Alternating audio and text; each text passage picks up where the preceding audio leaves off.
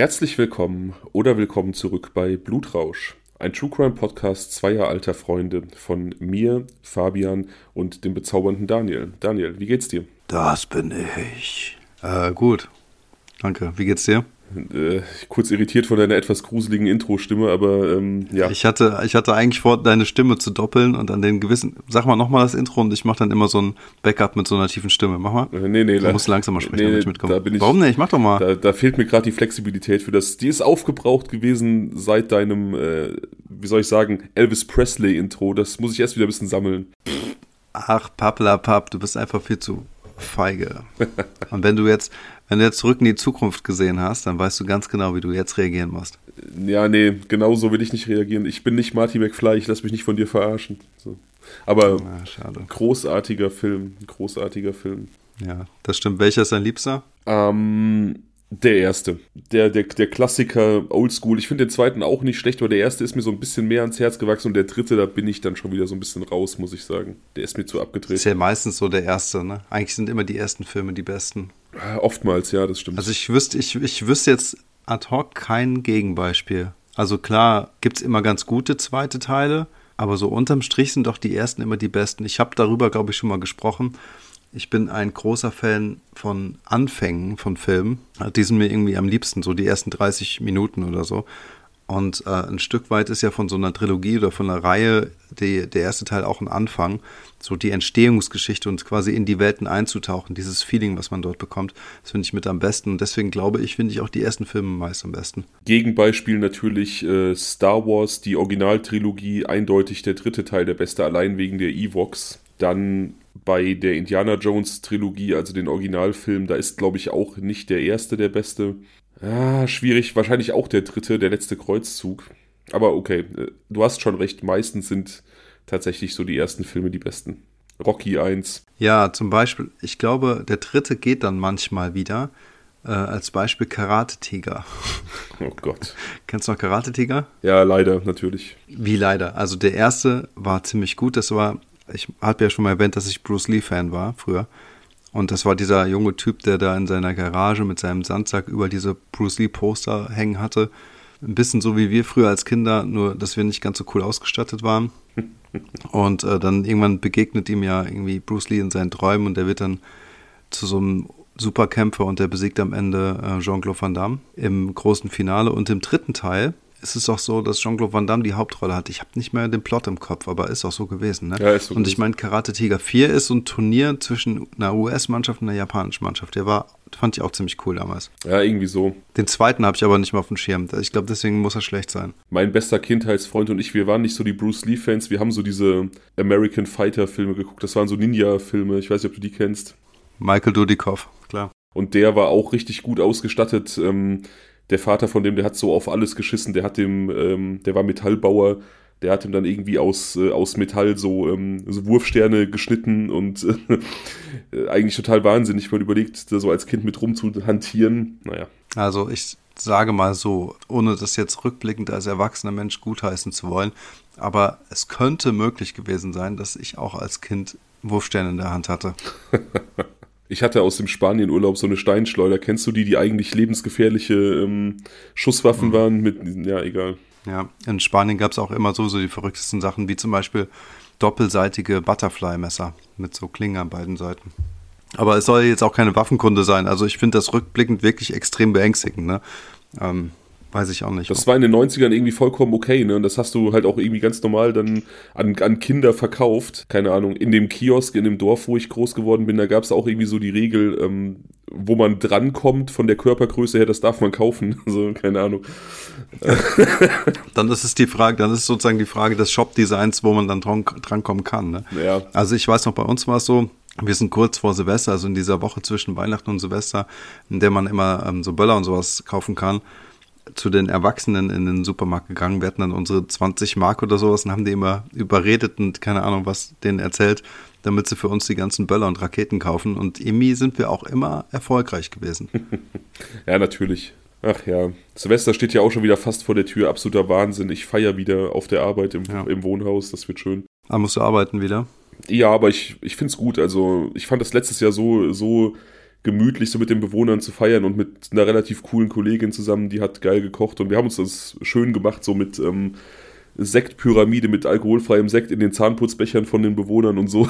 richtig, ähm, ah, richtig, okay. richtig gemütlich. Ich habe da richtig Bock drauf. Aber egal, wir sind noch lange nicht bei Silvester. Wir sind nicht mehr in den 90ern. Wir sind hier, um True Crime zu machen. Ja, aber auch bei einer anderen Feier. Entschuldige, dass ich dich gerade unterbrochen habe. Ja, das ist ja, das und kennt man ja. Sind wir, jetzt, wir, sind jetzt, wir sind jetzt zwei Jahre alt. Wir sind zwei Jahre alt, genau. Wir, wir haben aber noch nicht so richtig gefeiert. Wir hatten unseren Podcast-Geburtstag jetzt am 13. November.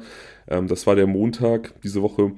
Haben aber noch nicht gefeiert. Wir wollten ja die Feier so ein bisschen im Instagram-Livestream starten, weil, okay, der Ursprungsgedanke war, wir machen vielleicht einen Live-Podcast-Abend. Das wäre richtig cool gewesen, aber da wäre halt einfach nur eine sehr eingeschränkte Anzahl an Menschen vorbeigekommen, beziehungsweise nicht überall aus Deutschland hätten die Leute kommen können. Und wir dachten, der Geburtstag soll für jeden irgendwie erreichbar sein. Deswegen machen wir es Insta live und versuchen dann irgendwann im nächsten Jahr trotzdem mal irgendwie ein, zwei Live-Termine selbst zu organisieren. Nichtsdestotrotz äh, schon mal herzlichen Glückwunsch an uns alle. Also an dich, Fabian, natürlich und an euch da draußen und an mich.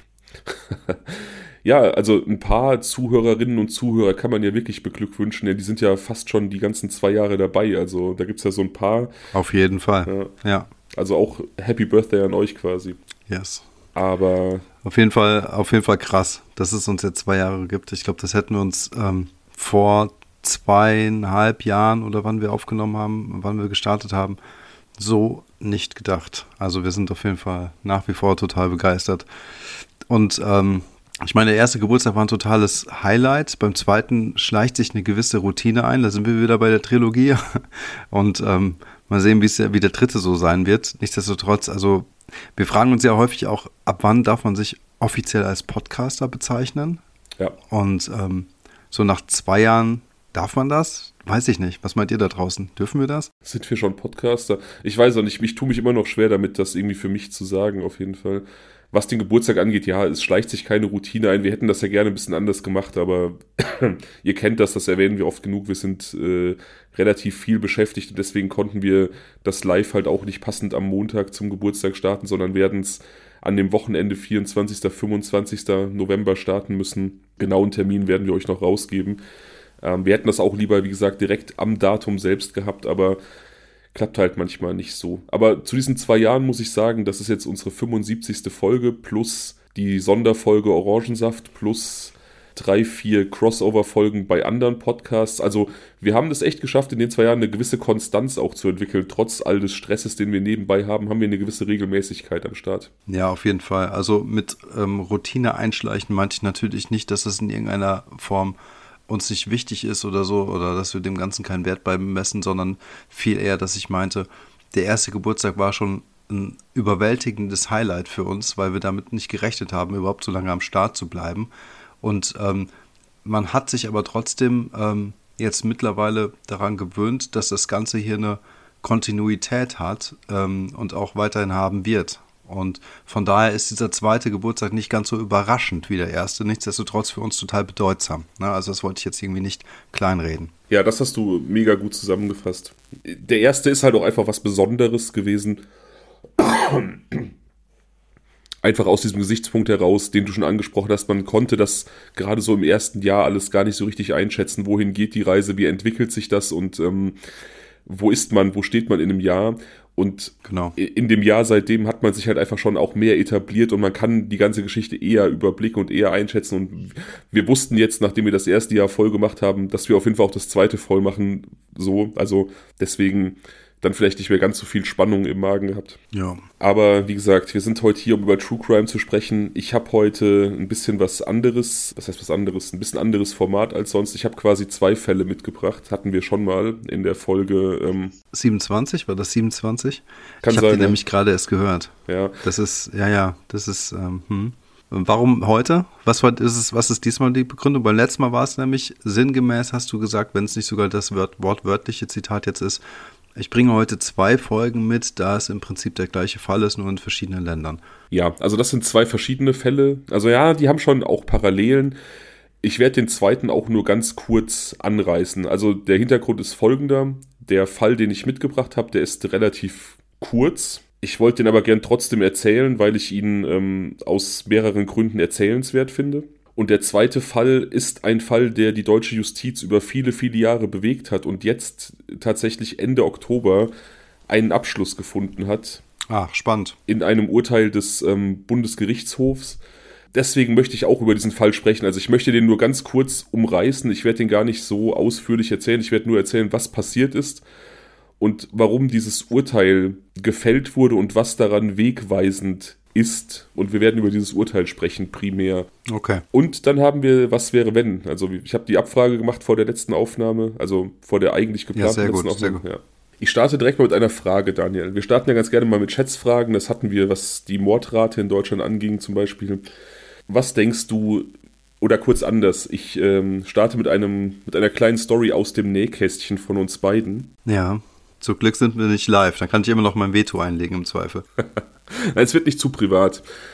Ich will nur ganz kurz Okay. über Inobhutnahme-Einrichtungen sprechen. Und Daniel und ich, wir haben vor einiger Zeit in einem anderen Kontext mal gemeinsam in einer Inobhutnahmestelle gearbeitet, weil wir dort etwas angeboten haben für die Kinder dort und haben so ein bisschen so einen Einblick gewonnen, wenn auch nur sehr oberflächlich in eine solche Stelle, in auch diese Kinder, in die Psyche von diesen Kindern, wie die so ticken und wie das Leben da so läuft. Ja, das kann man so sagen. Und das war definitiv ein krasses Erlebnis für mich. Ich fand's total cool. Ich hätte, Ich fand's, ich hätte es gern, Ja. ich hätte es gern häufiger gemacht. Ich hätte gerne das öfter und länger gemacht.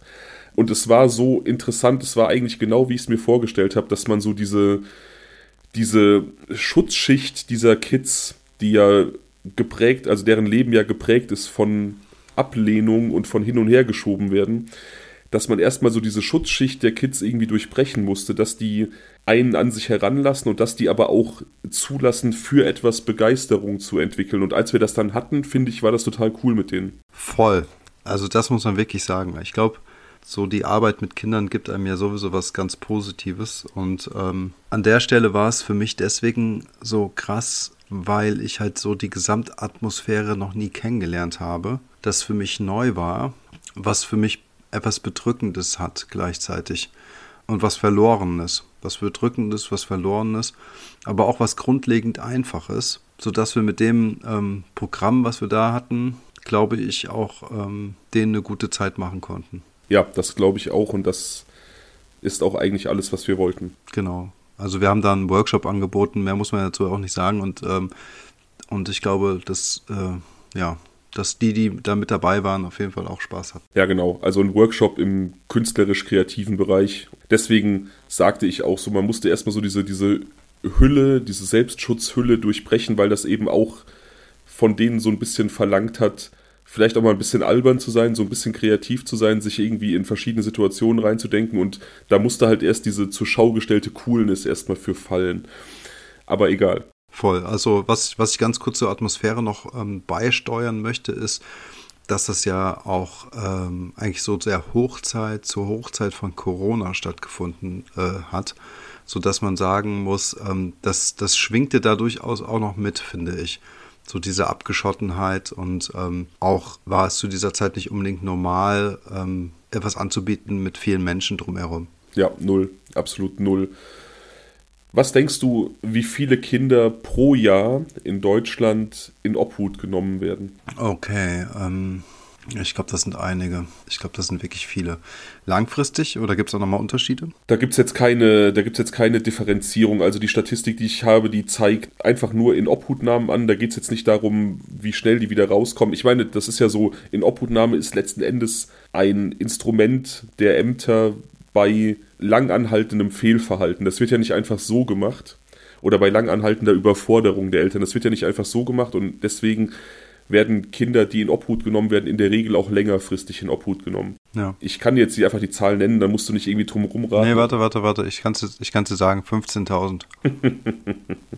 Habe ich richtig geraten? Nee. Shit. Letztes Jahr, letztes Jahr waren es 66.444 Kinder. Wow. Alleine noch mehr als die Zahl, die du genannt hast. Du hast 15.000 genannt. 17.200 von diesen 66.400 werden aufgrund von massiver Überforderung der Eltern oder eines Elternteils in Obhut genommen.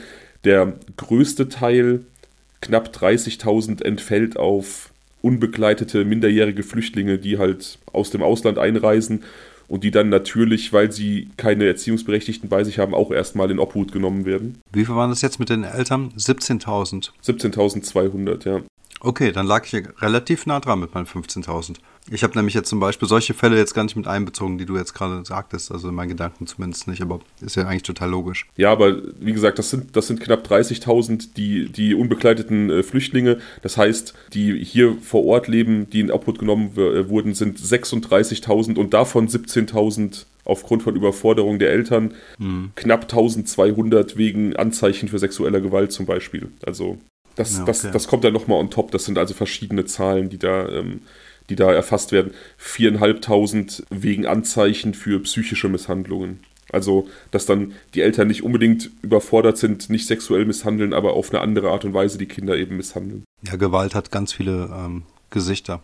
Gewalt hat ganz, ganz viele Gesichter, ja. So, warum erzähle ich dir das? Warum spreche ich über den Obhutnamen? Weil die Hauptpersonen des heutigen Falls ebenfalls diese Geschichte erlebt haben. Ich habe dir Fotos geschickt zur heutigen Aufnahme und das allererste Bild, das ich dir geschickt habe, zeigt ein junges, rothaariges Mädchen mit einem Sonnenhut, das halt so total ähm, ja, sympathisch und nett in die Kamera blickt und so diesen, diesen Hut so neckisch hält, als ob er so ein bisschen vom Wind verweht wäre. Ja. Genau. Das ist die 16-jährige Amber Gibson, die ähm, in Schottland lebt und die mit ihrem Bruder Connor, der ist auf dem übernächsten Bild zu sehen, der Junge mit der Brille. Ja. Die beiden, die teilen dieses Schicksal. Also die werden in einer Familie groß, wo Gewalt und Übergriffe normal sind. Der Vater misshandelt die Mutter schwer, körperlich und auch sexuell und auch psychisch.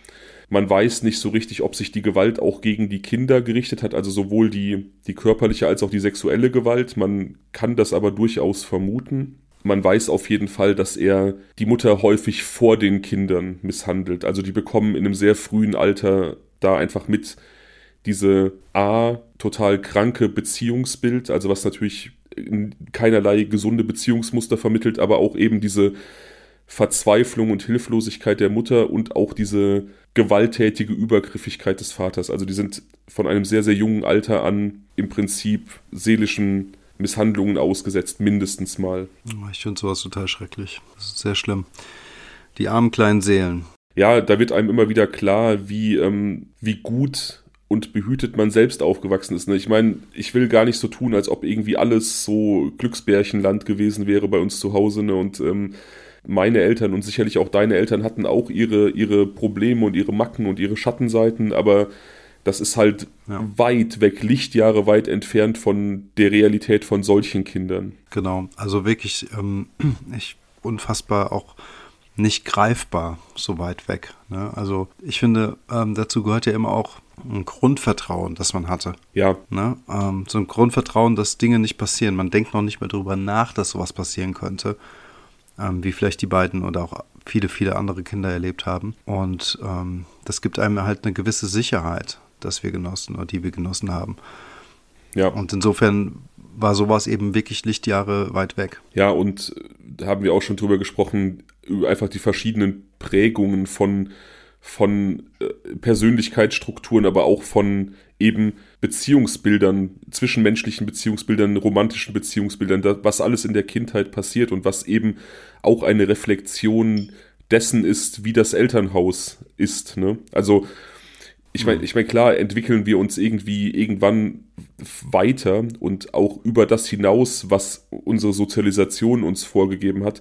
Aber letztlich, hm. letztlich ist eben diese Beziehung zwischen Vater und Mutter das erste, was wir erleben und so das erste, was wir als Konzept von Beziehung, das erste Schema von Beziehung, das wir entwickeln und dann auch für uns vortragen. Also, wenn du aus einem Elternhaus kommst, wo dir ein kaputtes Schema vorgegeben wird, dann fällt es dir unheimlich schwer, irgendwann gesunde Beziehungsstrukturen deinerseits zu entwickeln. Ja, auf jeden Fall. Und ähm, ich meine, so die, ähm, die Familienlebensformen waren natürlich auch zu unserer Zeit ähm, noch, ich würde schon sagen, weitaus traditioneller, als sie heutzutage sind. Zum Glück gab es auch die Aufklärung, sodass ähm, die Heranwachsenden heute auch wissen, es gibt auch ähm, Lebensformen, die anders sind als Vater, Mutter, Kind. Nichtsdestotrotz ist es schon so, dass halt alles, was irgendwie zu unserer Zeit anders war, natürlich dann auch ähm, noch mehr aufgefallen ist als vielleicht heute.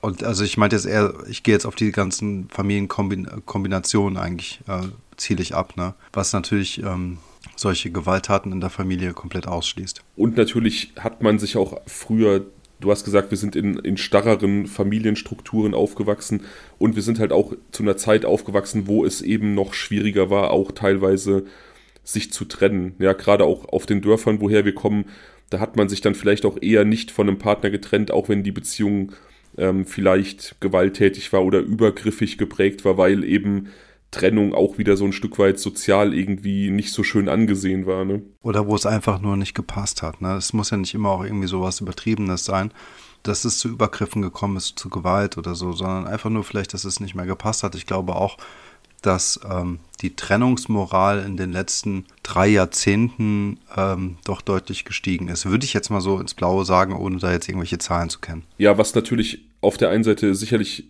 gut ist, weil es irgendwie für eine höhere Aufklärung und für eine höhere auch Selbstständigkeit von Frauen beispielsweise spricht. Früher hat man sich ja oft nicht getrennt, weil man, wenn man getrennt war, auch teilweise wirtschaftlich ruiniert war. Ne? Also es ist insofern gut, dass Frauen das ja. heutzutage offensiver tun können. Gut, Männer natürlich auch, klar. Aber auf der anderen Seite werden heute natürlich dann vielleicht auch irgendwie schneller mal Dinge weggeworfen, die man vielleicht vor 20 Jahren noch hätte reparieren können oder so. Ne? Also es ist auf der anderen Seite auch wieder. Genau, Genau, genau. Also Wegwerfgesellschaft zeichnet sich da irgendwie ein Stück weit natürlich auch im Beziehungsleben aus, definitiv. Nichtsdestotrotz, gerade so was die Rolle der Frauen betrifft, man muss sich nochmal vor Augen führen, dass ich glaube, vor 100 Jahren durften Frauen so gerade eben wählen oder noch nicht, ich weiß nicht, so um den Dreh. Das Frauenwahlrecht in Deutschland jetzt ist nicht sehr alt. Und vor 120, 130, 140 Jahren, also im Prinzip ein kleiner Katzensprung ähm, in der Geschichte, ähm, da waren Frauen wirklich darauf angewiesen, von den Männern versorgt zu werden. Und ähm, die haben ihnen halt den Nährboden gegeben, daher eine große Abhängigkeit.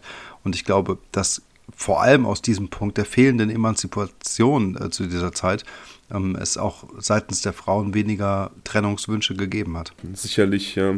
Das Frauenwahlrecht in Deutschland ist tatsächlich ähm, 1918 gesetzlich verankert worden. Also du hast relativ recht mit deinen 100 Jahren. Ich, ähm, ich muss so ein bisschen dran denken, der erste True Crime-Fall im Endeffekt, mit dem ich Berührung hatte, war genau sowas. So eine ähm, unglückliche Beziehung und man trennt sich nicht Geschichte. Da ähm, hat, als ich in der Grundschule war, die Mutter eines Grundschulfreundes am Frühstückstisch ihren Mann mit einem Küchenmesser ähm, bearbeitet, sage ich mal. Echt jetzt? Ja, also die, mein Grundschulfreund kam daraufhin nicht in die Schule und wir hatten damals so einen Deal, dass ähm, man konnte Kakao kaufen, halt für die Pausen irgendwie für 30 Pfennig oder so.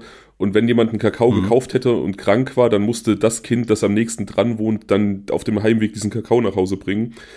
Und weil ich am nächsten dran gewohnt habe, hab, musste ich dann diesen Kakao bringen, bin dabei angefahren worden, weil es ein nebliger Tag war, also total crazy. Was für ein Tag, ja. Und, und konnte dann diesen Kakao nicht übergeben und habe dann im Nachhinein erfahren, dass der Junge halt nicht in die Schule kam, weil am Frühstückstisch halt die Mutter den Vater ähm, ja, abgestochen hat, um es mal sehr platt zu formulieren. Das heißt, der Vater hat es nicht überlebt? Der hat es überlebt und die sind dann auch zusammengeblieben, weil man trennt sich ja nicht. Ne? Okay. Und das war halt auch so eine, so eine Beziehung, die offensichtlich komplett kaputt und toxisch war, aber wo man sich aus verschiedenen Gründen einfach nicht trennen konnte und selbst nach diesem, nach diesem Gewaltakt dann offensichtlich das nicht konnte. Ne? Aber was für eine Fügung, dass du ausgerechnet dann angefahren wurdest an diesem Tag. Also, ja. weißt du, was, was war jetzt besser für dich? Also, keine Ahnung. Mir wäre ja nichts passiert, als ich da hingekommen wäre, da wäre ja alles schon gelaufen gewesen, aber es, also auf dem Tag. Ja, aber du hättest ja trotzdem, du wärst ja dann trotzdem mit den Menschen in Begegnung gewesen und hättest das ja irgendwie auch mitbekommen. Also du hättest wahrscheinlich schon mehr mitbekommen als, Achtung, hier ist gerade dicke Luft. Keine Ahnung, auf dem Tag lag auf jeden Fall irgendeine dunkle Energie, ne? Das war dann folgerichtig, dass ich auf dem Heimweg ja. dann angefahren werde. Egal. Total krass, ja. Dann hast du wenigstens zwei Kakao für dich gehabt. ja, ich hatte immer Vanillemilch. Also, ah, die hatte ich übrigens auch immer. Ich meine, die hatte 50 Pfennig bei uns, aber ist egal. 50 Pfennig. Nee, Milch 30 Pfennig, Kakao 40, glaube ich, und Vanillemilch und Erdbeermilch 50. So ist auch scheißegal jetzt. Ihr hattet Erdbeermilch. Wir hatten Erdbeermilch. Oh, ja. Snobs gibt's ja gar nicht. Gab's bei uns nicht. Ja, jetzt sind wir ganz schön abgeschweift. Ja, Entschuldigung. Wie gesagt, Amber Gibson und ihr Bruder Connor Gibson, die haben leider auch dieses Martyrium einer sehr kaputten Ehe der Eltern erlebt, ähm, Übergriffe gewalttätiger Art, vermutlich auch sexueller Art und höchstwahrscheinlich auch gegen die Kinder gerichtet, sodass dann irgendwann das schottische Jugendamt auch keine andere, keine andere Handhabe mehr sieht, als die Kinder aus dieser Familie zu entfernen.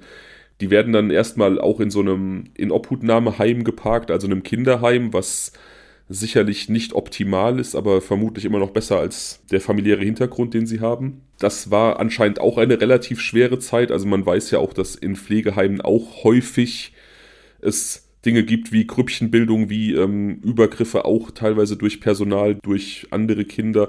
Man weiß jetzt nicht, was jetzt hier genau passiert ist. Man weiß halt nur, dass die Zeit jetzt auch nicht unbedingt besonders schön war im Heim, im Kinderheim. Aber die beiden kommen da so ein bisschen durch, weil sie halt einander haben. Also Amber und ihr Bruder, der hm. ist äh, zwei Jahre älter als sie, der ähm, ist so ein bisschen eine Konstante in ihrem Leben. Hm. Irgendwann wendet sich dann alles zum Guten für die beiden Geschwister. Es findet sich eine Pflegefamilie, die eigentlich Amber aufnehmen möchte, aber dann halt auch den Bruder Connor mitnimmt. Also die will, wollen diese beiden Geschwister dann nicht trennen. Die hatten eigentlich tatsächlich vor, ein Pflegekind zu nehmen, aber wollten die Geschwister dann doch zusammenlassen. Und denke ich auch eine sehr, sehr gute, sehr gute Sache. Dann, wenn man irgendwie merkt, okay. Auf jeden Fall. Ja. Ja, auf jeden Fall. So dass beide Kinder dann eben in dieser Pflegefamilie einziehen und da blüht Amber nun so richtig auf. Sie ähm, entwickelt sehr viele musische Interessen, interessiert sich für Kunst und Musik, singt in ihrer Freizeit viel und äh, lässt sich auch von ihren, von ihren Pflegeeltern so ein bisschen eben zu, zu Kunst bringen. Also das sind offensichtlich Leute, die sind jetzt keine Künstler, aber sind künstlerisch interessiert und bringen sie halt so ein bisschen daran, dass sie sich ja Galerien anguckt, Bilder, Ausstellungen und da eben so, wie gesagt, so ein musisches Interesse entwickelt. Mhm. Connor hingegen geht in so eine andere Richtung. Der entwickelt sich so ein bisschen zum Sorgenkind. Der kapselt sich ab und wird so ein bisschen zum Einzelgänger. Und während Amber auf eine ganz normale Schule geht und da auch ganz gute Leistungen erzielt, muss er auf eine Förderschule für Kinder mit sozialen und emotionalen Schwierigkeiten. Also ihn hat offensichtlich diese Prägung aus der Kindheit da irgendwie emotional und sozial stärker geschädigt, sodass er da offensichtlich irgendwelche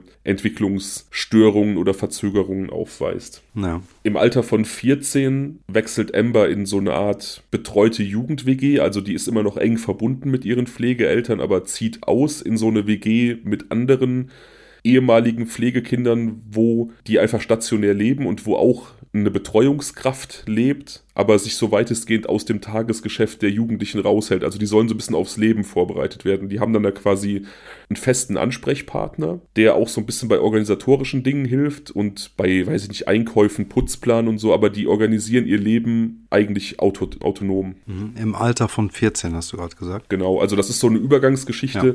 Da kann man so mit 14 einziehen und bleibt dann in der Regel, bis man 18 ist. In Ausnahmefällen kann man auch noch ein bisschen länger bleiben und keine Ahnung, diese, diese Betreuungskräfte helfen dann beispielsweise auch nach der Schule einen Ausbildungsplatz zu finden oder ähm, einen Uniplatz. Also die nehmen so die Stellung mhm. ein, die eigentlich Eltern einnehmen, aber halten sich schon ein bisschen mehr zurück. Also versuchen wirklich nur so anleitend helfend, helfend äh, tätig zu werden. Ne? Also jetzt nicht irgendwie den Leuten. Ja, das, okay. Nee, nee, genau, kann ich, kann, kann ich verstehen. Und gleichzeitig irgendwie trotzdem sind die Kinder ihresgleichen, äh, also zumindest äh, den gleichaltrigen äh, Teenagern um einiges voraus, da sie in so einer Art WG wohnen und ein höheres Massen Selbstständigkeit an den Tag legen müssen. Ja, ja, klar, natürlich. Aber da soll natürlich das auch aufgefangen werden, dass eben diese Selbstständigkeit oft defizitär ist aus den familiären Hintergründen. Ne? Und wenn du, ja. wenn du beispielsweise dann in einem Pflegeheim-Kontext groß wirst, dann wirst du halt auch nicht so an so eine Selbstständigkeit rangeführt. Und deswegen macht es Sinn, wenn du früh mit, weiß nicht, 14, 15 in so eine WG ziehst und dann wirklich dann nochmal gezielt auf das Leben vorbereitet wirst, weil so Kinder aus so vernachlässigten Strukturen, die sind oft relativ selbstständig, weil die oft sehr viel se selbst organisieren müssen, weil halt auf die geschissen wird.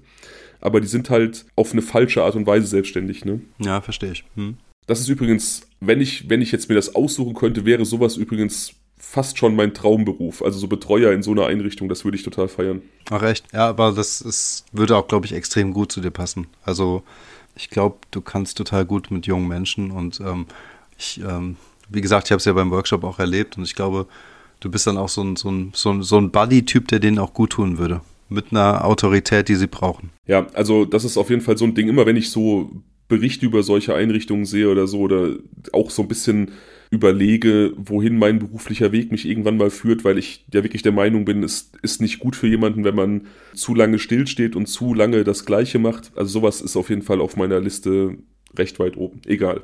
Amber wechselt also mit 14 in eine solche WG und blüht dort weiter auf, also erzielt ganz gute schulische Noten und ähm, ja, ist da wirklich zur vollsten Zufriedenheit ihres, ihrer Betreuungskräfte also eingebunden. Hegt auch nach wie vor ein gutes Verhältnis zu ihren Pflegeeltern. Ja. Connor hingegen bleibt bei den Pflegeeltern leben, bis er 18 wird. Er braucht offensichtlich ein bisschen mehr Unterstützung. Das merken die Behörden, das merken auch die Pflegeeltern.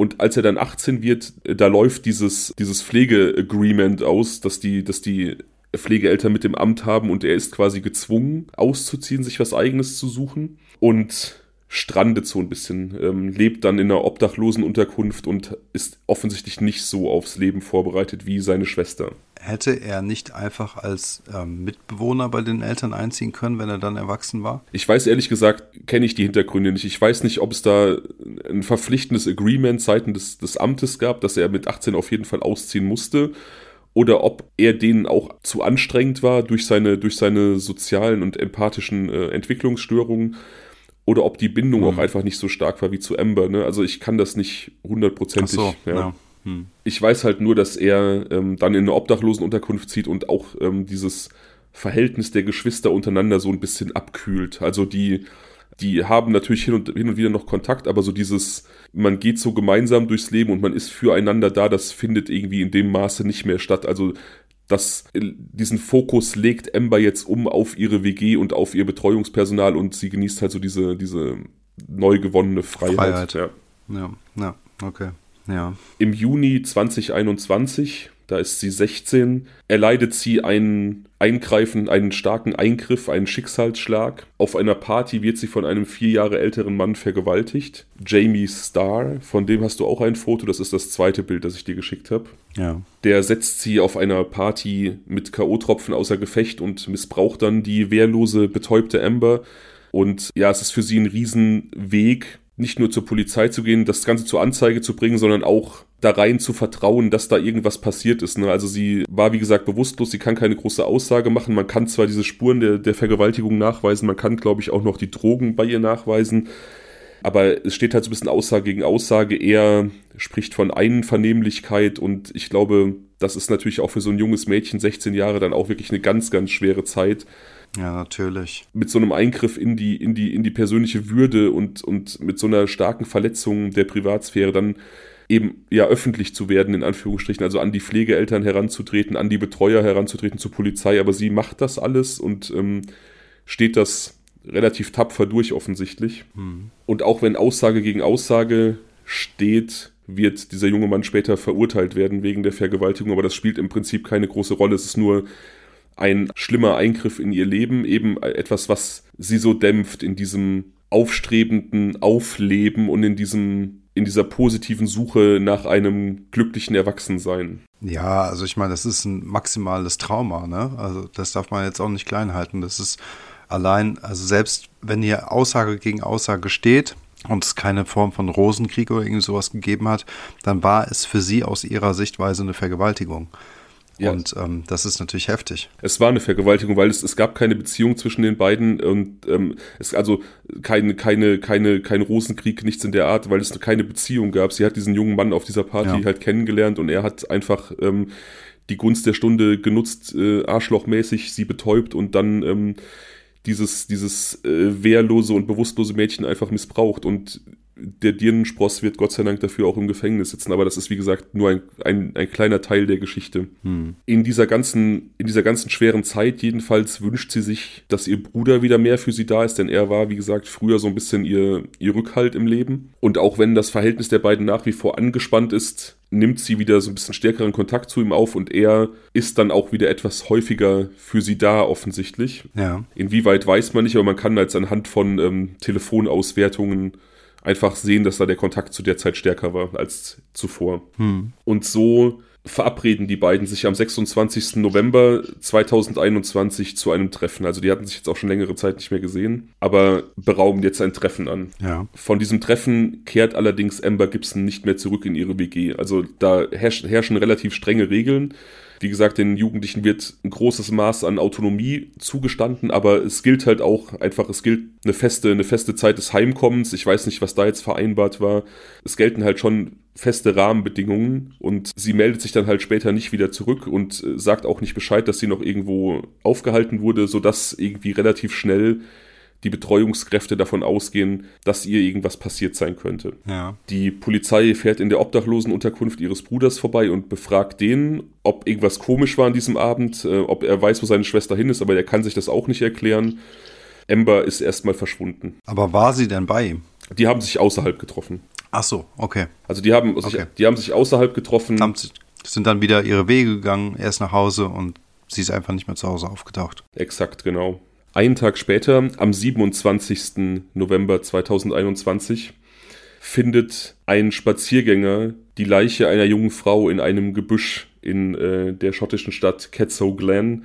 Es ist da in einer Parkanlage in einem Gebüsch versteckt und offenkundig einem Tötungsdelikt zum Opfer gefallen und offenkundig auch einem Sexualverbrechen zum Opfer gefallen. Und dieser Spaziergänger nutzt nun seinerseits die Gunst der Stunde und missbraucht die Leiche, die er da gerade gefunden hat. Nicht wahr? Ja, doch, der stößt da quasi auf die tote Amber Gibson und hält das für eine großartige Gelegenheit, Sex mit dieser Leiche zu haben und tut das dann auch. Oh, Verständigt auch nicht die Behörden, sondern versteckt die Leiche wiederum, um gegebenenfalls nochmal zurückzukehren und das nochmal zu tun. oh mein Gott. Einen Tag später, am 28. November, wird dann die Leiche final von Fußgängern entdeckt und auch die Behörden werden alarmiert. Und da wird dann eben Amber Gibson identifiziert, die ja, wie gesagt, verschwunden war, die auch natürlich vermisst gemeldet wurde von den Betreuern ihrer WG.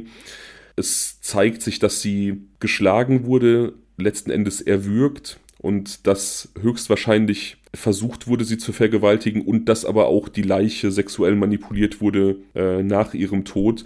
Und das Spurenbild weist nun eben die Polizei darauf hin, dass da zwei verschiedene Leute am Werk waren. Und man konnte auch ähm, aufgrund des Spurenbildes herausfinden, dass es da einen zeitlichen Abstand gab. Ich meine, es hätte ja theoretisch auch sein können, dass es dann zwei Täter gleichzeitig waren.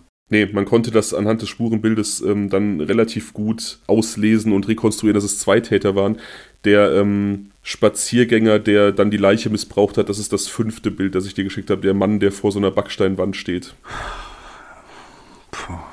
Unglaublich, was es für Menschen gibt. Unglaublich. Der wird sich natürlich Gott sei Dank auch dafür verantworten müssen. Ähm, das Strafmaß ist noch nicht festgezurrt, aber der Richter hat da auch schon durchblicken lassen, dass es eine ähm, empfindlich langjährige Haftstrafe geben wird für diese Tat. Also ganz, ganz fieser Jürgen, ne? kommt er da vorbei, entdeckt da ein totes Mädchen und hält das für die bestmögliche Idee, dann diese Leiche zu missbrauchen. Das ist so eine Sache, man kommt da nicht drüber weg, ne? Vor allem, weil ich mir denke, so dieses arme Mädchen hat möglicherweise als Kind sexuelle Gewalt erlebt, hat dann, ist dann vergewaltigt worden auf dieser Party im Juni, hat dann durch ihren Mörder sexuelle Gewalt erlebt. Das war auf jeden Fall eine versuchte Vergewaltigung. Inwieweit sie vollendet wurde, kann man nicht so richtig sagen. Und dann selbst im Tod noch sexuelle Gewalt erlebt. Also das ist an Abartigkeit der Das wirklich ist so, nee, und auch so an, an Gemeinheit, weißt du, dass ein Mensch so viel Leid erfährt. Das ist unglaublich. Ja, dann auch gerade in so einer Phase, wo sie eigentlich dabei war, wie ja schon gesagt, dieses, dieses schwierige Leben und diese, diese beschissenen Karten. Abzustoßen. Ah, ja. Genau, diese beschissenen Karten, die, Ja. sie, die sie bekommen hat, abzustoßen und irgendwie aufzublühen. Ne? Auf jeden Fall, ja. Einfach nur unfair. Die Polizei wendet sich jetzt relativ schnell wieder ihrem Bruder Connor zu, denn die wissen natürlich auch, dass ja er so ein bisschen diese, diese Störungen im Sozialverhalten hat, im emotionalen Bereich und ähm, der ist auch schon so ein paar Mal problematisch aufgefallen in der Pflegefamilie und auch in der Obdachlosenunterkunft, in der er lebt. Aber der hat ja gesagt, dass die beiden sich getrennt haben, dass nichts auffällig war. Er hat auch dann am 28. November direkt einen Nachruf auch für seine Schwester auf Facebook gepostet, also wie wir das auch aus dem Fall toxisch kennen, wo ähm, jemand quasi in vertuschender Absicht dann so einen Nachruf für, für, für seine Chefin verfasst hat. Die vermeintliche Täterin. Ja, genau. Und so lässt die Polizei sich von diesem Nachruf nicht unbedingt von seiner Unschuld überzeugen und sie versuchen so ein bisschen ähm, nachzuforschen, was an diesem Abend passiert ist. Sie finden heraus, dass er ziemlich genau um den Todeszeitpunkt von Amber her herum versucht hat, über Snapchat Freunde zu kontaktieren, die er gebeten hat, ihm bei etwas zu helfen, aber als dann keine Antwort kam, hat er dann später geschrieben, dass es gut sei, dass er keine Hilfe mehr bräuchte. Und auch Kameraaufnahmen lassen so seinen Weg total rekonstruieren. Also England im Ganzen, also die gesamte britische Insel, ähm, nicht nur, nicht nur ähm, England, sondern das gesamte UK, alles, was da drumherum ist, ist ja relativ stark überwacht im öffentlichen Raum. Ich weiß nicht, ob du das, dir das bewusst ist. Nee, ich wusste es nicht. Nee. Das hat man gerade in den, in den britischen Großstädten irgendwann begonnen, weil gerade auch London oder auch Glasgow Städte sind mit einer sehr, sehr hohen Kriminalitäts- und Gewaltrate, auch gerade sowas, was Jugendkriminalität, Jugendgewalt angeht. Also London, Glasgow und auch nordenglische Städte haben teilweise eine unglaubliche Rate an Messerübergriffen. Wenn dann hier irgendwie alle paar Wochen mal in Deutschland ein, ein Übergriff mit einem, mit einem Messer, eine Messerstecherei irgendwo stattfindet und die, die Kommentarspalten von irgendwelchen sozialen Medien voll davon sind, wie gewalttätig unser Land geworden ist, was sicherlich teilweise auch äh, in der Spitze zutrifft. In England ist dieses Problem exponentiell größer und deswegen hat man da irgendwann angefangen, sehr, sehr flächendeckend zu überwachen. Mhm. Das kommt dann eben auch in anderen Ermittlungen zugute. Also man kann jetzt komplett seinen Weg rekonstruieren. Man weiß, wann er sich mit Amber getroffen hat, ab wann er dann wieder alleine auf dem Weg in die Unterkunft war. Der Pflegevater meldet sich und sagt aus, dass Connor an diesem Abend, als er sich mit Amber getroffen hat, die Pflegeeltern angerufen hat und das fanden die schon seltsam, weil lange kein Kontakt mehr bestand. Und er hat dann quasi einfach erzählt, dass er sie getroffen hat und dass sie auf einmal komisch geworden ist und das Treffen dann beendet wurde. Und die Pflegeeltern hatten sich schon gefragt, warum er sie anruft und ihnen das erzählt, weil, wie gesagt, längere Zeit kein Kontakt mehr stattfand und das kam ihnen so sehr aus der Luft gegriffen vor. Hm. Und all das nimmt die Polizei jetzt irgendwie als korrelierende Verdachtsmomente gegen ihn. Also dieses seltsame Verhalten den, den Pflegeeltern gegenüber, diese Snapchat-Nachrichten, diese, dieser Facebook-Nachruf und sie gehen also davon aus, dass er der Täter ist und sie ähm, können auch auf diesen Kameraaufnahmen sehen, dass er auf seinem Heimweg an verschiedenen Orten Halt macht und verschiedene Kleidungsstücke entsorgt. Mhm. Die, kann, die können sichergestellt werden und es sind dann tatsächlich die Kleidungsstücke von Amber, teilweise aber auch von ihm. Also Dinge, die irgendwie tatrelevant sind und so ist dann klar, dass er der Mörder seiner Schwester ist und tatsächlich korreliert auch seine DNA mit DNA, die an der Leiche gefunden ist, sodass man dann also nachweisen kann, dass er versucht hat, seine Schwester zu vergewaltigen und als es dann nicht funktioniert hat, sie erwürgt hat. Wow. Ja, wie gesagt, dieser Stephen Corrigan, dieses andere Stück Scheiße, kam dann halt einen Tag später vorbei, hat die Leiche gefunden, war total unabhängig. Also die kannten sich nicht, der wusste nicht irgendwie von Connor, dass da die tote Schwester liegt. Er hat die wirklich komplett zufällig gefunden und getan, was er getan hat halt. Unglaublich, ne? Also wirklich unglaublich. Das ist ja, äh, es ist so also das, was für ein Zufall das ist, Entschuldigung, das ist, dass, äh, dass, dass das ausgerechnet jemand mit offensichtlich so einer Neigung eine Leiche findet, ne?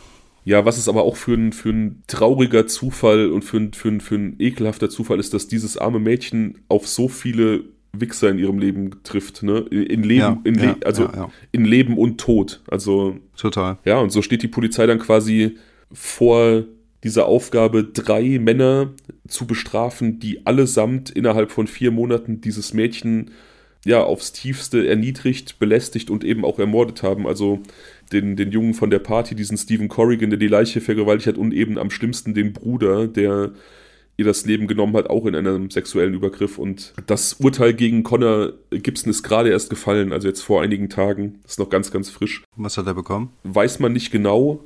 Also es ist so, dass das äh, schottische Strafmaß halt auch so ist, dass beispielsweise eine lebenslange Haftstrafe zeitlich nicht klar definiert ist. Also der ist, ja. zu, einer, der ist zu einer lebenslangen Haftstrafe verurteilt worden, mindestens aber 22 Jahre. Also das Gericht hat festgelegt, dass er nach 22 Jahren frühestens irgendwie Haftprüfung beantragen kann. Puh, das ist eine lange Zeit. Ja. Aber eine angemessene Zeit. Ja. Ich meine, hier wurde nicht nur ein Leben genommen auf somit die ekelhafteste Art und Weise. Also ich finde den Sexualmord noch mal ekelhafter als ein Mord generell, ja. Sondern hier wurde, ja. hier wurde ein Leben genommen durch jemanden, der, auch wenn Probleme da waren, die größte Bezugsperson für dieses Mädchen war. Also mehr, ja. Mehr Verrat und mehr Hinterhältigkeit und Hurensonigkeit genau. geht nicht. Ja? Nee, auch eine größere Verletzung kann man ihr nicht zufügen. Richtig. Richtig. Das ist, das ist einfach so sehr schlimm. Ist das, äh, hier ist noch ein Bild, da ist so ein Typ mit ähm, Hemd und Krawatte und Brille. Ist er das? Ja, das ist vom Prozess, ja. Ja, okay. Also auf jeden Fall mittlerweile zum Mann gewachsen, wie man sieht. Ja. Nicht mehr so kindlich.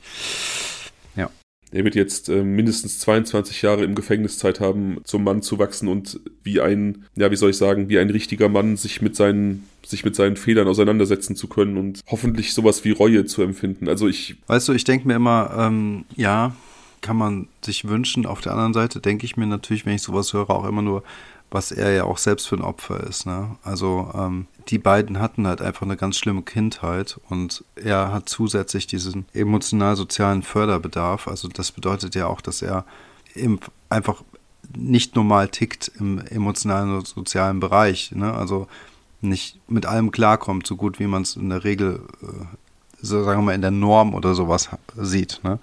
Und ähm, das bedeutet einfach, ähm, dass wenn jetzt so eine Person, und der ist ja jetzt ins Gefängnis gekommen, wird dann ungefähr auch so alt jetzt sein, wie er ins Gefängnis gehen muss, oder keine Ahnung, wie alt er jetzt ist. Vielleicht Anfang 20 oder Ende oder fast 20, keine Ahnung, und jetzt nochmal über 20 Jahre lang ins Gefängnis kommt. Ich weiß nicht, ob, ob sowas jetzt einen Menschen dann irgendwie wieder ähm, resozialisieren kann oder irgendwie therapieren kann oder sowas, weißt du?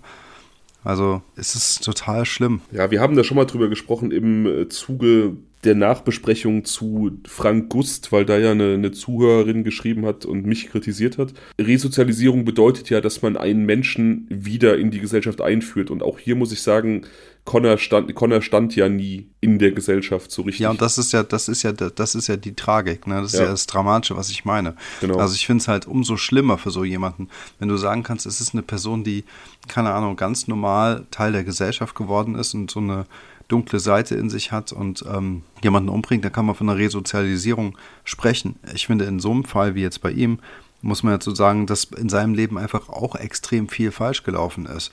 Klar. Und dadurch, dass er halt einfach auch gewissermaßen zurückgeblieben war, frage ich mich auch, inwieweit man so eine Schuld ihm dann auch hundertprozentig zusprechen kann. Naja, ich meine, auch in äh, Schottland wird sicherlich evaluiert werden, inwieweit jemand ähm, strafmündig ist und straffähig ist. Da sind offensichtlich die Gutachter zu dem Schluss gekommen, dass er sehr wohl Überblick hat über das, was er tut. Ne? Und ich, ich gehe vollkommen d'accord mit dir, dass er ein Opfer war, dass er, er natürlich auch beschissene Karten vom Leben bekommen hat und dass er natürlich auch diese Einschränkungen, die er hatte, sicherlich auch irgendwie ihn im, im Leben gehandicapt hat.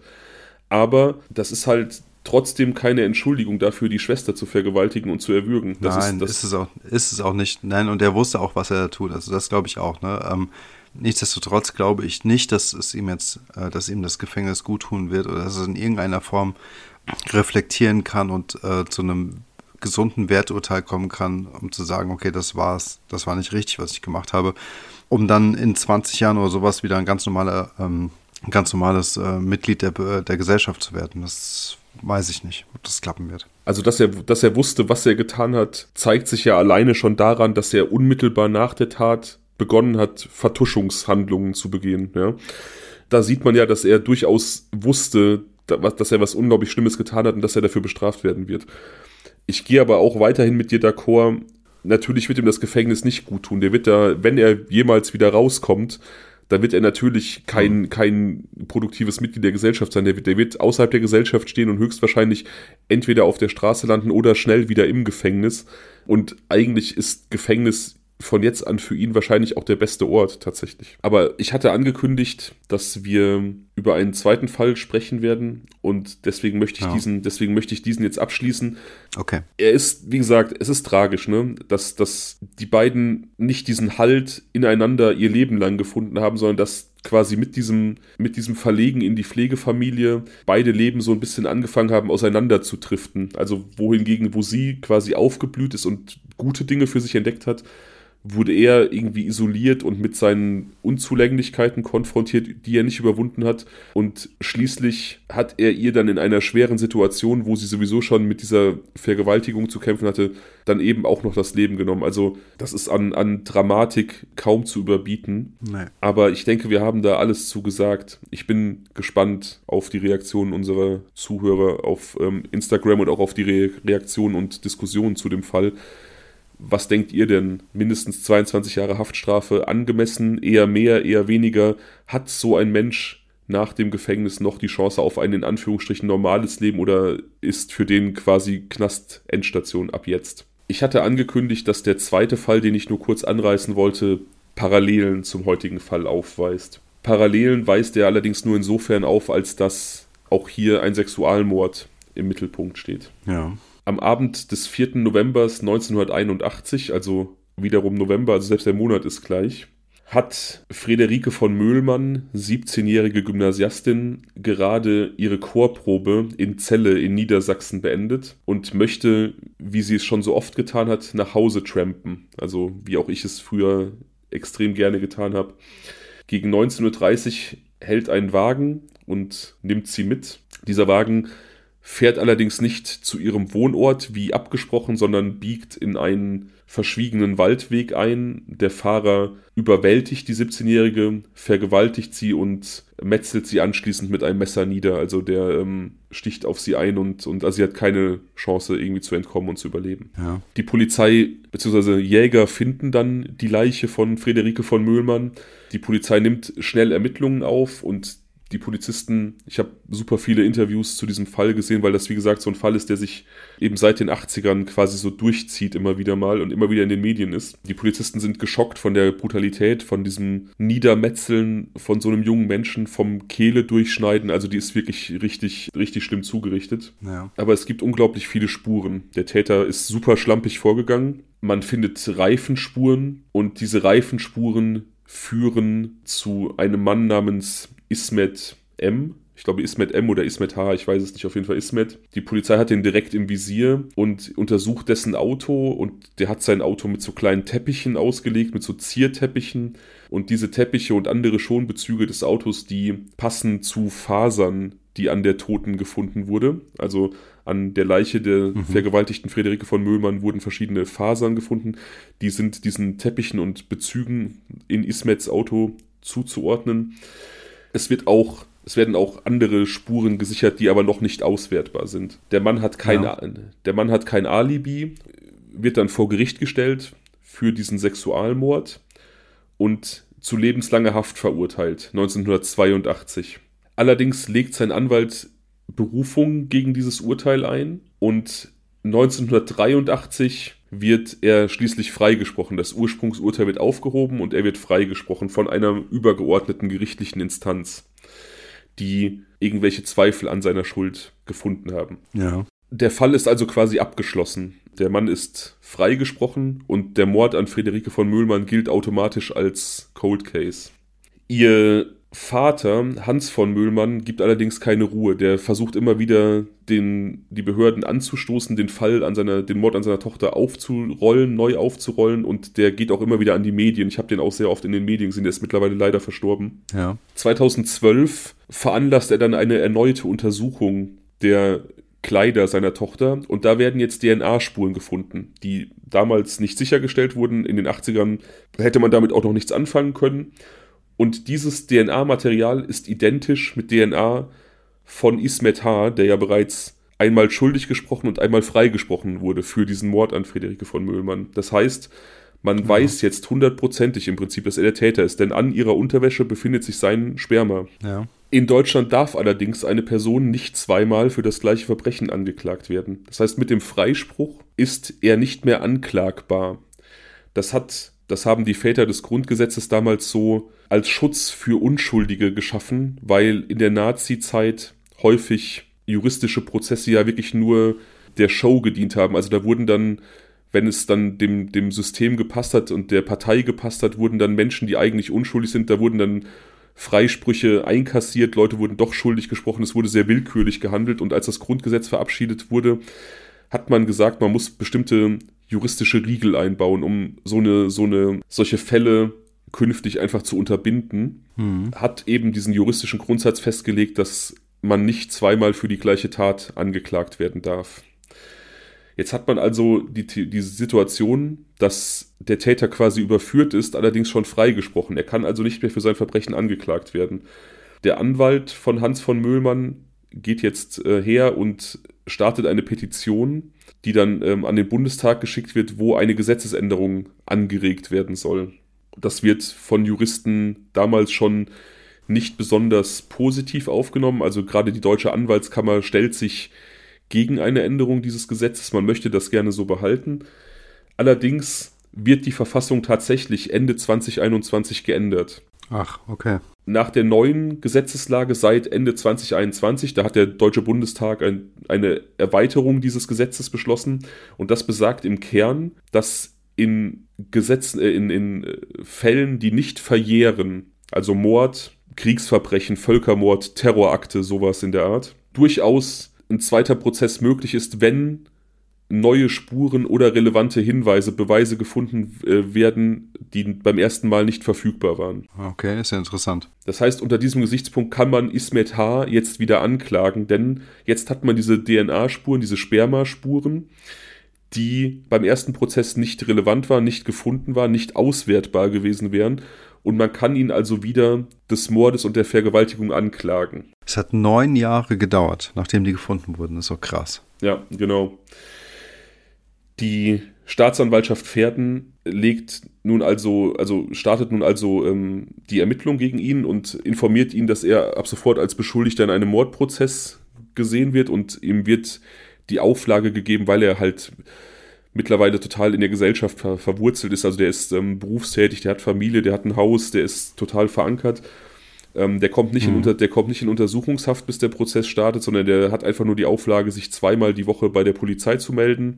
Dann wird halt irgendwann ein Prozessdatum festgesetzt und äh, da soll dann diese Tat halt neu verhandelt werden. Ja. Da gab es auch, ähm, da gab es auch recht krasse Bilder vom, ich glaube, Stern TV oder Spiegel TV, wo ein Reporter versucht, diesen Mann bei sich zu Hause zu interviewen, unangekündigt. Und der ist nicht da und dessen Sohn macht halt die Tür auf und der ist vielleicht so 16 oder so. Und da wird er so gefragt, ja, wissen Sie, dass Ihr Vater ein Mörder ist? Was, was sagen Sie denn dazu? Und der Junge ist halt sichtlich überfordert, ne, weil der natürlich kennt ja die Story und weiß natürlich nicht, was. Ich meine, der ist halt safe hin und her gerissen, ne, auf, weil das ist mhm. dein Vater, ne, und du kennst das und du weißt halt aber eigentlich auch, dass der schuldig ist, ne.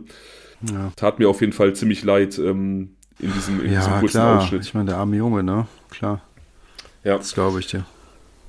Zu diesem Prozess an sich kommt es allerdings nicht, denn Ismetars Anwälte legen wiederum Widerspruch ein gegen diese erneute Anklage wegen Mordes. Und das Bundesverfassungsgericht in Karlsruhe, also die höchste juristische Instanz in Deutschland, kippt nun diese Wiederaufnahme des Verfahrens und erklärt die Ende 2021 erlassene Gesetzesänderung des Bundestages für verfassungswidrig. Also das, die existiert nicht mehr. Wir sind also Krass, wieder, ja. wir sind, ja, wir sind also wieder bei dem Stand, dass man in Deutschland nicht zweimal für eine Tat angeklagt werden darf.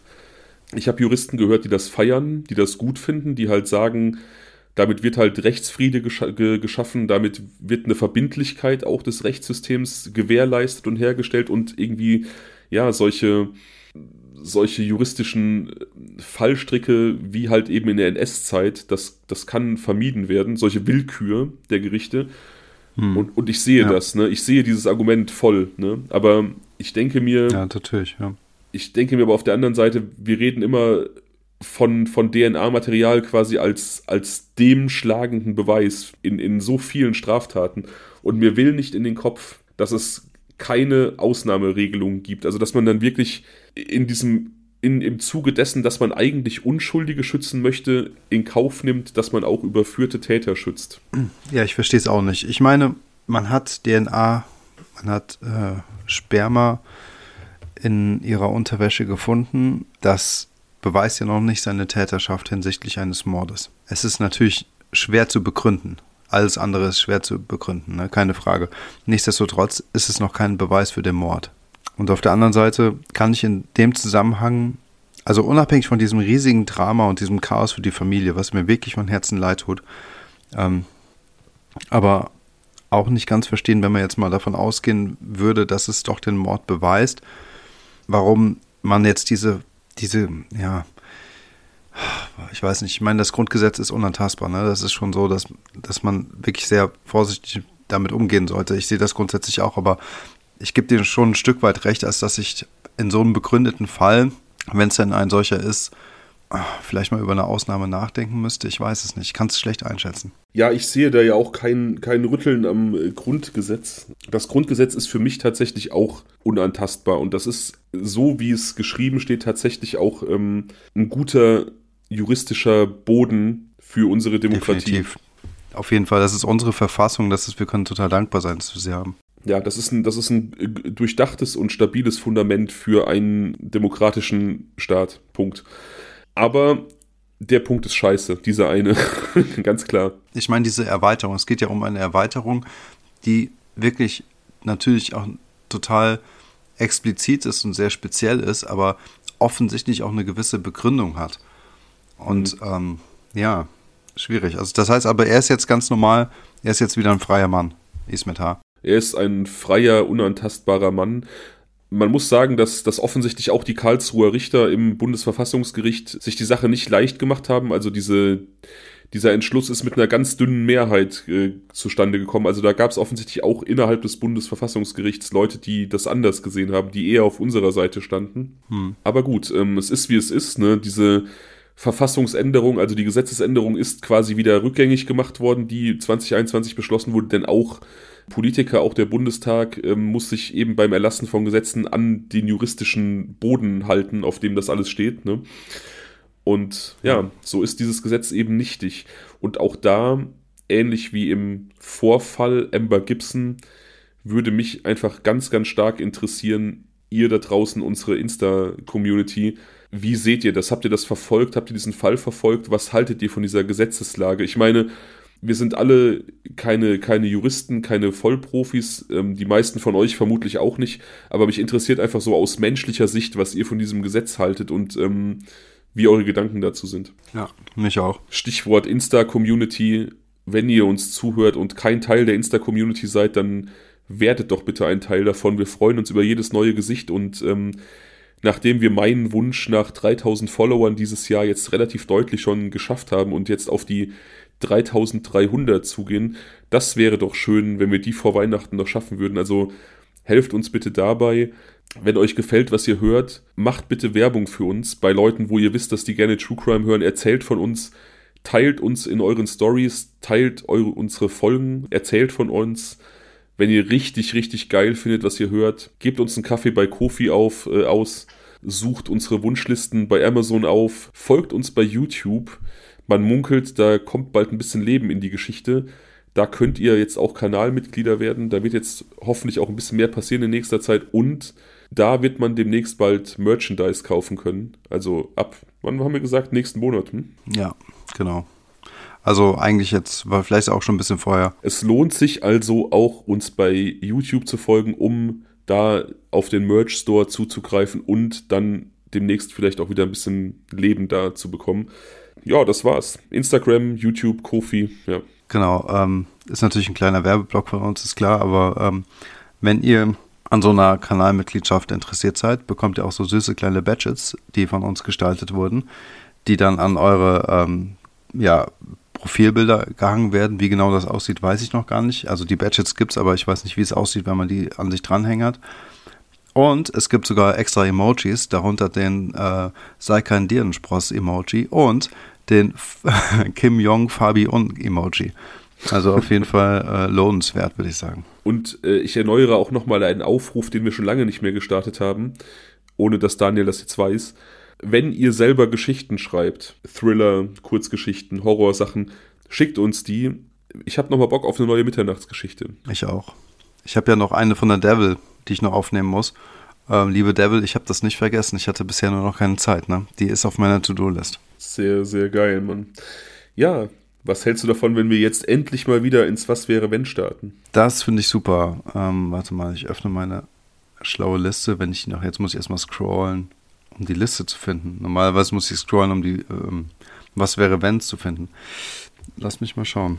Okay, warte. Eins, zwei. Hm. Ich hoffe, dass ich es noch einigermaßen hinbekomme. Ja, ähm, also es sind ja zwei. Du hattest ja mehrere Szenarien zur Verfügung gestellt. Ja, ja, genau. Und natürlich wurden auch zwei gewählt. Also von den ersten drei hast du jetzt ein Ergebnis und von der zweiten hast du ein Ergebnis, ja? Ja, genau. Okay, dann sag mal vom ersten. Ich hoffe, ich mache es jetzt richtig. C. Okay, Fabian, möchtest du noch was trinken? Schon lange leer, mein Getränk. Ich weiß, ich weiß, ich weiß. Okay, Fabian, was wäre, wenn du nochmal 20 wärst? ja, keine Ahnung, ich wäre nochmal 20. Also es wäre jetzt nichts besonders Wildes. Ich würde wahrscheinlich das meiste so machen, wie ich es gemacht habe. Ähm, ich wäre halt einfach nochmal 20. So. Also ganz einfache Antwort. Ganz ehrlich, super langweilige, mega lame Antwort. Ja, aber ist halt, also wie ist das so? Bin ich jetzt einfach nochmal 20, aber ansonsten ändert sich nichts oder bin ich ähm, bin ich nochmal 20, also reise ich quasi 20 Jahre zurück, so zum 20-jährigen Fabian, aber habe jetzt irgendwie so das Wissen von heute oder bin ich. Ja, klar. Ach so. Ja, dann. Klar, das wäre, als wäre sonst total doof, die Frage. Macht ja sonst gar keinen Sinn. Dann würde ich, dann würde ich all mein Geld nehmen, was ich irgendwie zusammenkratzen kann und in Facebook-Aktien stecken. So. okay, cool. Du könntest Facebook gründen, theoretisch. Ich weiß gar nicht, ob es das da schon. Ne, wahrscheinlich nicht. Nee, stimmt. Könnte ich gründen, ja. Aber da bin ich ja wiederum zu faul. Muss schnell zum ja. Wunderkind gehen werden. Nach, wo waren, wo haben die studiert? Harvard? Ich, ich glaube nicht. ja, ich glaube ja. Dich da irgendwie einschreiben? Ja. Nee, reicht mir einfach. Äh, ich würde wahrscheinlich wirklich Aktien kaufen von Unternehmen, wo ich weiß, dass die steil gehen und dann einfach. So Google-Aktien oder sowas. Ja, sowas. Google, ähm, Facebook, Insta, keine Ahnung, und dann, dann halt irgendwie, ähm, ja. Also ich würde wahrscheinlich sonst mein Leben wirklich so leben, wie es war, aber wäre dann halt stinkreich, weil ich die richtigen Aktien gekauft hätte. Würdest du dann rückblickend betrachtet irgend so eine Sache nicht machen? Oder, oder irgendeine andere Sache anders machen? Ja, klar, aber das ist jetzt zu privat. Okay, alles gut. Okay. Also gibt es schon. Du würdest es nicht eins zu eins gleich leben, es gäbe schon gewisse nee, Stellschrauben, nee, nee, die du verändern nee, würdest. Nee, nee, es gibt safe so drei, vier Abzweigungen in meinem Leben, die ich anders genommen hätte mit, mit anderem Wissen oder wenn ich zu dem Zeitpunkt eher auf mein Bauchgefühl gehört hätte. Ich kann es nicht mehr rückgängig machen, aber das, da will ich jetzt auch nicht drüber sprechen. Also ähm, Okay. Ich sag mal so, ich habe ja, ich habe mich ja in der Johanna-Folge, als äh, Helena bei uns zu Gast war, habe ich mich ja geoutet ähm, hins hinsichtlich meiner, mhm. ähm, meiner depressiven Episode. Und die mhm. wäre mir auf jeden Fall weitestgehend erspart geblieben, wenn ich eher auf meinen Bauch gehört hätte aber klar, ich meine, ich glaube, der Mensch, der dir erzählt, dass er 20 Jahre zurückgehen würde und würde alles von A bis Z genauso machen, wie er es gemacht hat, der lügt, glaube ich. Ich glaube, jeder hat. Ja, das glaube ich auch. Also, oder, oder wenn, wenn es so ist, dann, dann Glückwunsch an diese Person, dann alle, alle Hüte ab, freue freu ich mich sehr alles, für dich. Alles richtig gemacht, ja. Ja, genau. Also ich denke mal. Ich glaube, ja. das gibt es nicht. Ich glaube, das gibt es nicht. Ich weiß nicht. Also ich keine Ahnung, vielleicht irgendwelche Sport-Superstars. Die haben wahrscheinlich alles mehr oder minder richtig gemacht, zumindest vieles. Ja, keine Ahnung. Leute, die eine gewisse krasse Karriere eingelegt haben, die haben wahrscheinlich in jungen Jahren auf das richtige Pferd gesetzt. Ja. Naja, aber ich bin gespannt, was die, was die zweite, ähm, die zweite, was wäre, wenn, was das zweite Szenario ist, weil das hat jetzt ja nicht so viel hergegeben. Ja. Muss man sagen, A, B oder C. F. Kacke, was soll das denn jetzt? Also D, E, F. Also ist es das dritte. Ja. Ja, jetzt ist das Problem, ich habe auf meinem Zettel handschriftlicher Natur vier Sachen stehen und da bin ich mir nicht mehr sicher, welches genommen habe. Deswegen werde ich dir jetzt noch drei Fragen stellen. Nummer eins, Fabian, was wäre, wenn du nur noch eine Obstsorte in deinem Leben essen dürftest? Welche wäre das? Boah. Wassermelone, Erdbeere, Ananas. Eine. Warte, warte, warte. Also ich versuche, ich, ich, ich lasse mir gerade so nicht durch den Kopf gehen, die ich am liebsten mag. Wasser, also, denkst laut. Ja, Wassermelone, Erdbeere, Ananas, Blaubeere, Banane. Scheiße, scheiße, scheiße. Ich wüsste nicht, was ich davon. Also ich glaube tatsächlich, wenn es sein. Oh, Kirschen sind auch verdammt geil. Wenn ich mich für eine Sache entscheiden müsste, dann würde ich hoffen, dass Melone als eins gilt und würde Melone sagen, dann hätte ich wenigstens Honig und Wassermelone. Ähm, aber es ist hart, es ist hart. Also nie wieder die anderen geilen Sachen, das würde mir schon, schon oh, Kiwi, verdammte Scheiße, Kiwi ist auch so gut. Ah, mhm. Oder Litchis. Nee, es, es wäre Melone. Ja, Litchis wären es bei mir nicht. Echt eine Melone? Okay. Ja, ja, ja. Ja, krass. Was wäre es bei dir? Ähm, tja, gute Frage. Ähm, ich stehe ja komplett auf Nektarinen, wenn sie reif sind. Ne? Also nicht diese harten Dinger, ähm, sondern wirklich so reife Nektarinen. Und ähm, jetzt nicht so der Klassiker, glaube ich, ist auch vielleicht für viele zu lame, aber ich finde es total lecker. Ich finde Nektarinen geil. Die sind, ziemlich, ja, die sind ziemlich weit oben. Hm. Am, am, besten diese, diese, ich mag diese Platt-Nektarinen, weißt du, es gibt ja diese Platt-Pfirsiche. Ich habe da immer Sorge, dass die auch irgendwie äh, so platt gezüchtet wurden. Keine Ahnung, ob es die in der freien Natur gibt. Aber die schmecken mir, glaube ich, mit am besten. Aber ich bin auch ein riesiger Fan von ähm, Mango und tatsächlich auch von Birnen. Und ja. natürlich, ach, alles, alles Lug und Trug. Quatsch, Quatsch. Meine Lieblingsobstsorte sind Pflaumen. Ich ja. liebe Pflaumen. Ich habe ja im September Geburtstag und das ist immer für mich das Highlight. Ich liebe Pflaumen und Zwetschgen. Ich habe auch gerade noch gedacht, Pflaumen, Zwetschgen eigentlich auch geil, Mango geil und ja, diese Plattpfirsiche, Bergpfirsiche, die sind auch total geil. Aber ich habe gerade überlegt, ich habe gerade überlegt, so als kleines Loophole für mich, weil ich ja auch Erdbeeren liebe, sind Erdbeeren nicht streng genommen irgendwie Steinfrüchte oder Nüsse, Nüsse. weil das irgendwas, ja. Mhm. ja, ja, genau. Also die kann ich ja immer noch essen. Kannst du ausklammern. Ich ja. drücke ein Auge zu auf jeden Fall, ja. Sehr geil. Du hattest gesagt, du hast noch ja, zwei. Ja, was wäre, was wäre, ja, was wäre denn, wenn du für einen Tag lang ein Tier sein dürftest? Welches wäre das? Einer von meinen beiden Hunden wäre ich gerne, weil ähm, ich einfach sehen will, was die beiden Arschgesichter für ein geiles Leben bei mir haben. Ja, den ganzen Tag irgendwie das Bäuchlein gekrault bekommen, gefüttert, spazieren. Fändest du es nicht, fändest, fändest du es nicht irgendwie schräg von dir selbst das Bäuchlein gekraut zu bekommen? Nee, ich würde es gut finden. Und ich will wissen, ich, ich will wissen, warum, weißt du, weil die, die haben wirklich ein geiles Leben, ja, die schlafen im Bett, die liegen auf der Couch, die, die gehen spazieren, die werden gefüttert, die werden gekrault und trotzdem schaffen die es dann immer irgendwie so motzig depressiv rumzuliegen, wenn man sich gerade mal nicht mit denen beschäftigt. Und ich wüsste einfach gern, was in diesem Moment in diesen kleinen Köpfen, in diesem Köpfchen vorgeht. Ja, die sind einfach verwöhnt, ist ja wohl klar. Das sind so verwöhnte Miststücke, das kannst du dir nicht vorstellen, wirklich. Was wärst du für ein Tier? Also, auf jeden Fall ähm, sehr wahrscheinlich ein Adler. Auch sehr geil, ja. Das sind, das sind nicht meine Lieblingstiere, aber ich würde mal gerne, total gerne wissen, wie es ist, wenn man fliegen könnte. Und, ähm, und dann wäre, glaube ich, so ein Adler ein ziemlich cooler Vogel. Das glaube ich auch, ja. Ja, also irgendwie, also auf jeden Fall, jetzt würde ich keine Taube nehmen oder so, die sind ja dann eher auch nicht so angesehen, sagen wir mal so. Und auch so eine Amsel, wenn ich schon die Wahl habe, dann irgendwie so einen coolen, so ein, so, so ein Adler oder so ein Bussard oder sowas wäre schon cool. Ja. ja. Ja, ja. Auf jeden Fall. Was ist deine dritte, dein drittes Szenario? Ähm, was wäre, wenn dir beim Tauchen auffallen würde, dass unter dir ein U-Boot fährt? ähm, boah, weiß ich nicht. Ich würde mir, glaube ich, da würde ich mir, glaube ich, wirklich in die Hose kacken. Ich habe gerade überlegt, was schlimmer wäre, ein Hai, ein Hai oder ein U-Boot. Ich weiß es nicht. Ähm, es ist, glaube ich, ein unheimlich gruseliges Gefühl, wenn so ein Ding unter einem fährt. Keine Ahnung, kann ich, das ist so ein, so ein skurriles Szenario, da kann ich mich jetzt gerade nicht reinversetzen. Also, ich meine, das mal irgendwann das YouTube-Video gesehen zu haben. Also, ich würde mir auch übelst in die Hose machen, weil das einfach so ein massives, so, eine, so, eine, so ein Metallschwein ist, weißt du? So ja, ein genau. Riesenapparat, weißt du? Und du weißt einfach, das Ding fährt, wenn es so unter dir her äh, schwimmt, ist es ja auch super schnell, hat eine massive Power. Ähm, ist wahrscheinlich hochgradig irgendwie ähm, bewaffnet und ich weiß nicht, das ist wie so ein Zug, weißt du, du hast einfach null Chance. Und ich, ich glaube, dieser Schockmoment, der muss einfach unglaublich schlimm sein. Also ich finde halt, mit so, mit so wilden Fischen oder so rechnet man ja ein Stück weit, wobei ich auf gar keinen Fall ein Hai oder so ein, so, so ein äh, Orca oder sowas treffen wollen würde.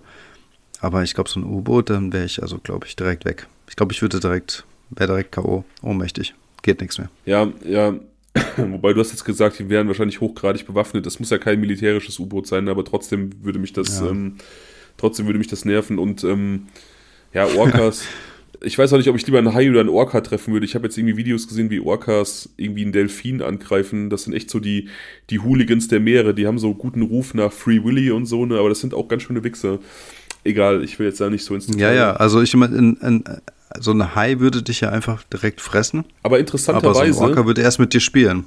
Aber interessanterweise, also wahrscheinlich würden die Haie dich ja gar nicht fressen, weil die, die lassen ja meistens los, wenn die merken, dass du eben doch kein Beutetier bist. Und ich habe mal irgendwann so einen, so einen Forscher gesehen, der irgendwie die Theorie hat, dass wenn Haie einen so im, im seichten Wasser angreifen, dass die so wie eine Katze halt so mit einem spielen wollen. Also dass so ein Spieltrieb ist, den die ausleben und ähm, gut, dann ist halt irgendwie das Bein weg, weil wenn so ein Hai spielt, dann ist das halt irgendwie anders als ähm, wenn, weiß ich nicht, also das ist halt nicht kompatibel mit unserem Spielen und mit unserer Körperstruktur und so, ne?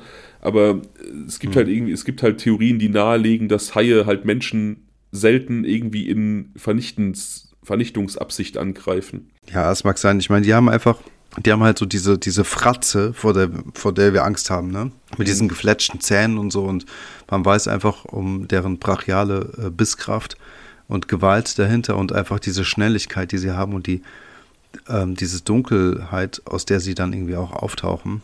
Und ähm, das ist ja so ein bisschen auch, glaube ich, so diese Naturangst, die Urangst, die da ein bisschen auch mitschwingt. Von daher, ähm, weiß nicht, also Haie live zu treffen, ich glaube auch, dass sie super faszinierend sind, aber Weil, muss nicht sein. Definitiv. Mir reichen Hai-Videos. Und selbst die finde ich schon beängstigend. Was mich total fasziniert, ist einfach die Tatsache, dass Haie, also wenn man sich die Evolution ansieht und man sieht sich alle Lebewesen an, die, ähm, die so die es zur Dinosaurierzeit gab, was weiß ich, was Kreidezeitalter, Jurazeitalter, was weiß ich, wie das alles hieß.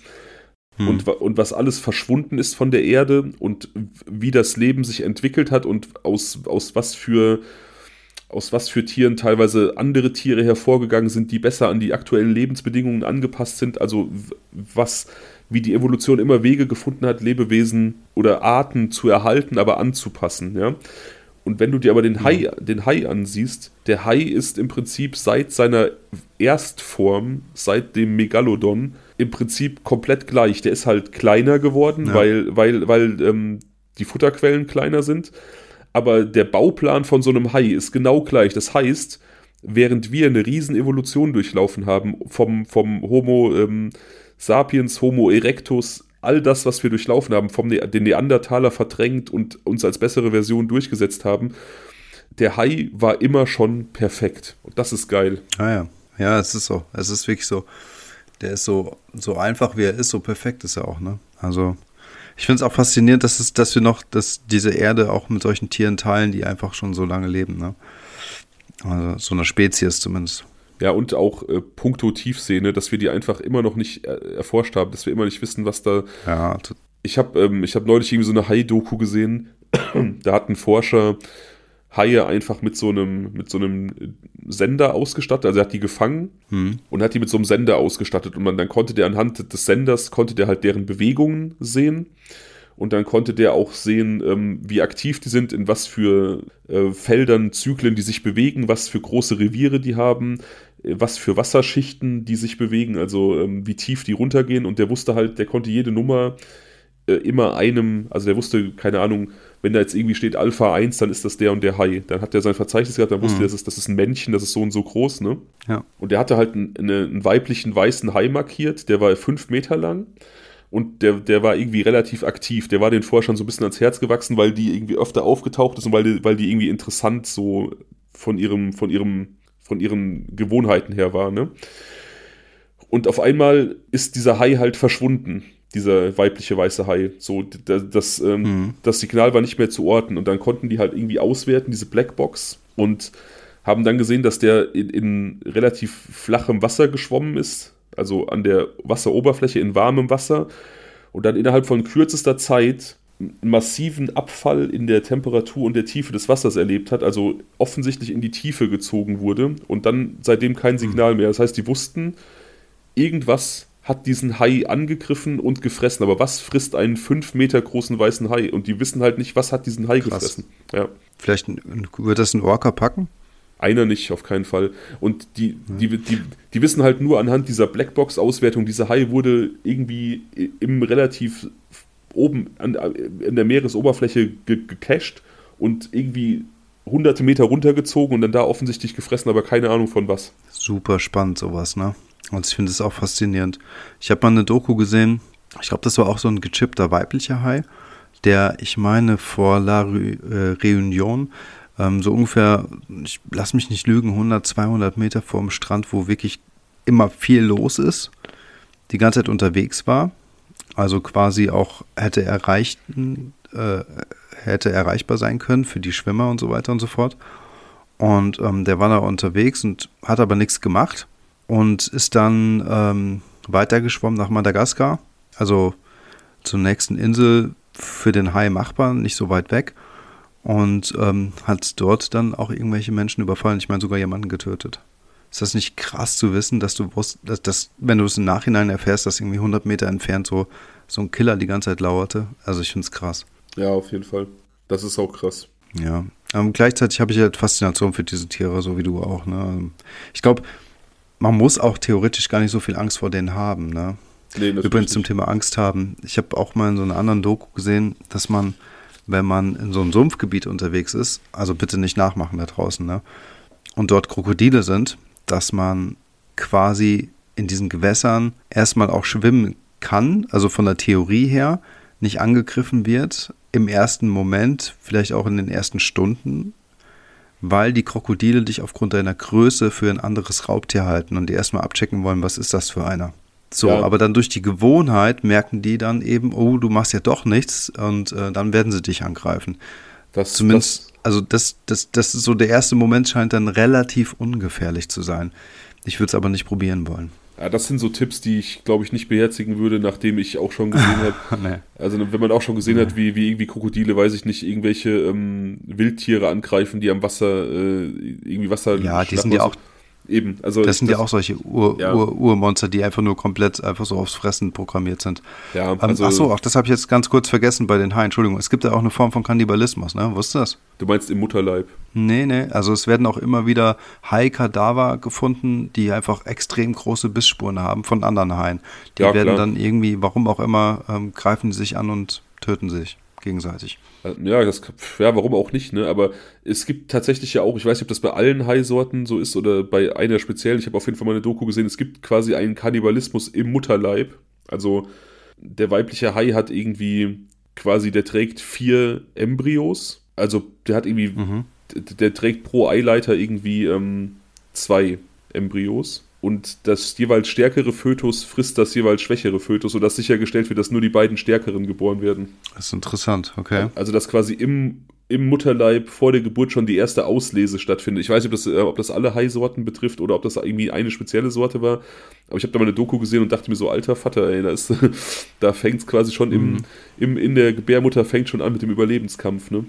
Gut, letzten Endes, mhm. letzten Endes bei uns ja auch so, ähm, dass keine Ahnung, das Spermium oder dies, diese, diese Kombination, dieser Daniel, der sich durchgesetzt hat, dieses Spermium, was dann letzten Endes sich durchgesetzt hat, wenn irgendein anderes ja. gewonnen hätte, dann wärst du halt in einer anderen Form da. Ne? Also dann würdest, du wärst wahrscheinlich leicht abweichend, aber ein anderes Spermium bedeutet wahrscheinlich auch ein Stück weit einen anderen Bauplan. Ne? Hm, ja, auf jeden Fall. Dann wäre ich jetzt Doniel. okay, der war super flach. Dünjül, keine Ahnung, keine Ahnung. Nee, Dunoir. Du, Noir. Mein Name ist Dunoir. Ja, okay, damit, damit verabschieden wir uns jetzt von euch mit dieser. Ähm, wie wäre wie wär denn dein Name? Ach, keine Ahnung, weiß ich nicht. Da, soweit kann ich jetzt nicht denken. Da bin ich jetzt zu unkreativ für. François. ich höre Dunoir, du heißt François. François, okay. okay. Ja, war wieder schön mit dir. Wir haben auch dann geil abgeschweift. Ja. Also Haie, da vielleicht gucke ich mir jetzt noch eine Doku an, so nach der Aufnahme. Ähm, ich habe jetzt auch so ein bisschen Bock. Ja, Leute, guckt euch Hai-Dokus an. Das ist echt faszinierend. Macht ähm, das, macht das. Aber passt auf, irgendwann bekommt ihr nur sowas von YouTube vorgeschlagen und das ist schwer, da wieder rauszukommen. Ist so. Ja. Ich spreche aus Erfahrung. Naja, cool. Dann, ähm, ja, vielen Dank fürs Zuhören und bis zum nächsten Mal. Bis zum nächsten Mal. Ciao. Ja, ciao.